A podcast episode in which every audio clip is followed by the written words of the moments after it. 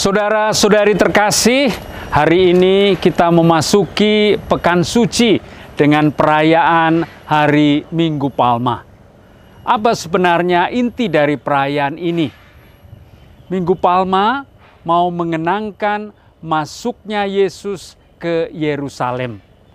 Bagi kita, ini merupakan peristiwa yang sangat penting karena di Yerusalem itulah Tuhan Yesus akan menggenapi karya keselamatan Allah bagi umat manusia.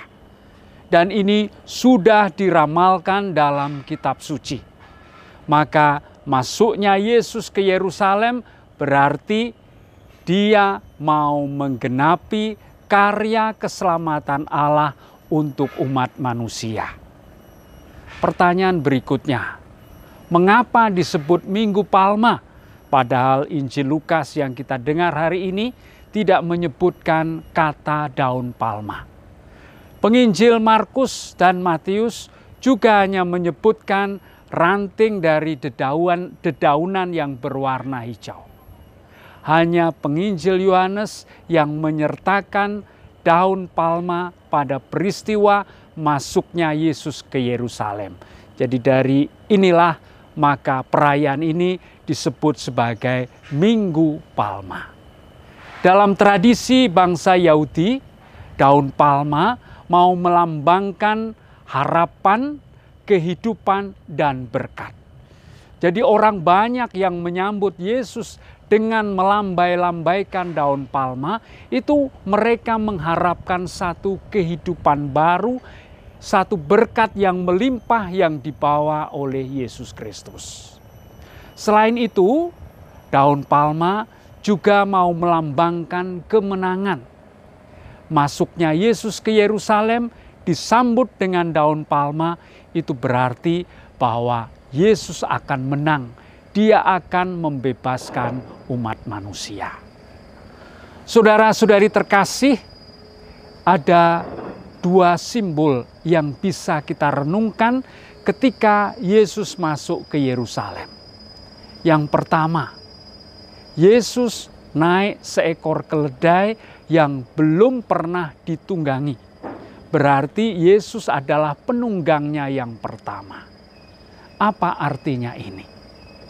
Bagi masyarakat Yahudi, seekor keledai menjadi tunggangan bagi orang-orang miskin Beda dengan raja atau orang kaya yang selalu naik kuda.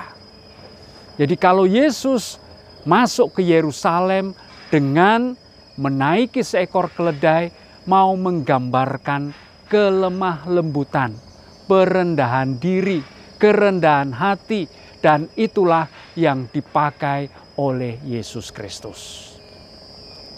Kenyataan ini juga menggemakan apa yang pernah dinubuatkan oleh Nabi Zakaria. Bersorak-sorelah hai putri Sion, lihatlah rajamu. Dia datang dengan lemah lembut dengan menaiki seekor keledai. Jadi masuknya Yesus dengan menunggangi seekor keledai mau menggambarkan raja yang lemah lembut, raja yang penuh kerendahan hati. Lalu yang kedua, ketika Yesus masuk ke Yerusalem, orang-orang banyak itu membentangkan pakaiannya di jalanan.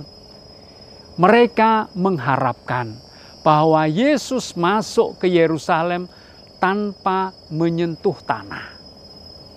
Tanah mau menunjukkan kelemahan manusiawi. Padahal Sang Mesias itu adalah pribadi yang dipenuhi dengan hikmat ilahi.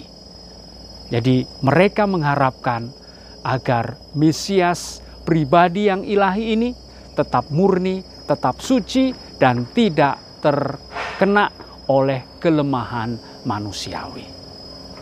Saudara-saudari terkasih, dari simbol-simbol yang disajikan dalam perayaan Minggu Palma ini, kita bisa menarik satu kesimpulan bahwa jalan keselamatan Allah yang terpenuhi dalam diri Yesus Kristus adalah jalan perendahan diri, jalan kelemah lembutan, dan jalan kedamaian.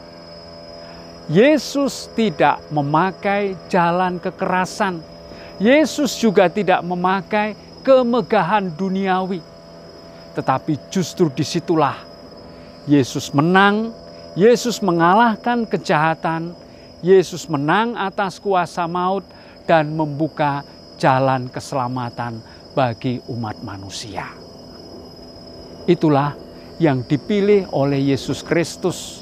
Dia mau menderita, bahkan wafat di kayu salib untuk menyelamatkan umat manusia. Maka, saudara-saudari yang terkasih, kisah sengsara Tuhan kita Yesus Kristus bukan mengajak kita untuk meratapi, untuk bersedih, tetapi justru Kisah sengsara Tuhan Yesus mengajak kita untuk selalu bersyukur dan berterima kasih kepada Tuhan. Karena melalui jalan penderitaan inilah kita semua diselamatkan. Kita semua dibebaskan dari belenggu dosa dan kematian. Serentak ini juga menjadi undangan bagi kita semua. Kalau Yesus memilih jalan keselamatan, melalui jalan salib, kita juga diajak untuk menempuh jalan yang sama. Kita diundang untuk berani memikul salib kita, karena di balik salib ada keselamatan untuk kita semua. Itulah jalan salib Tuhan kita Yesus Kristus. Amin.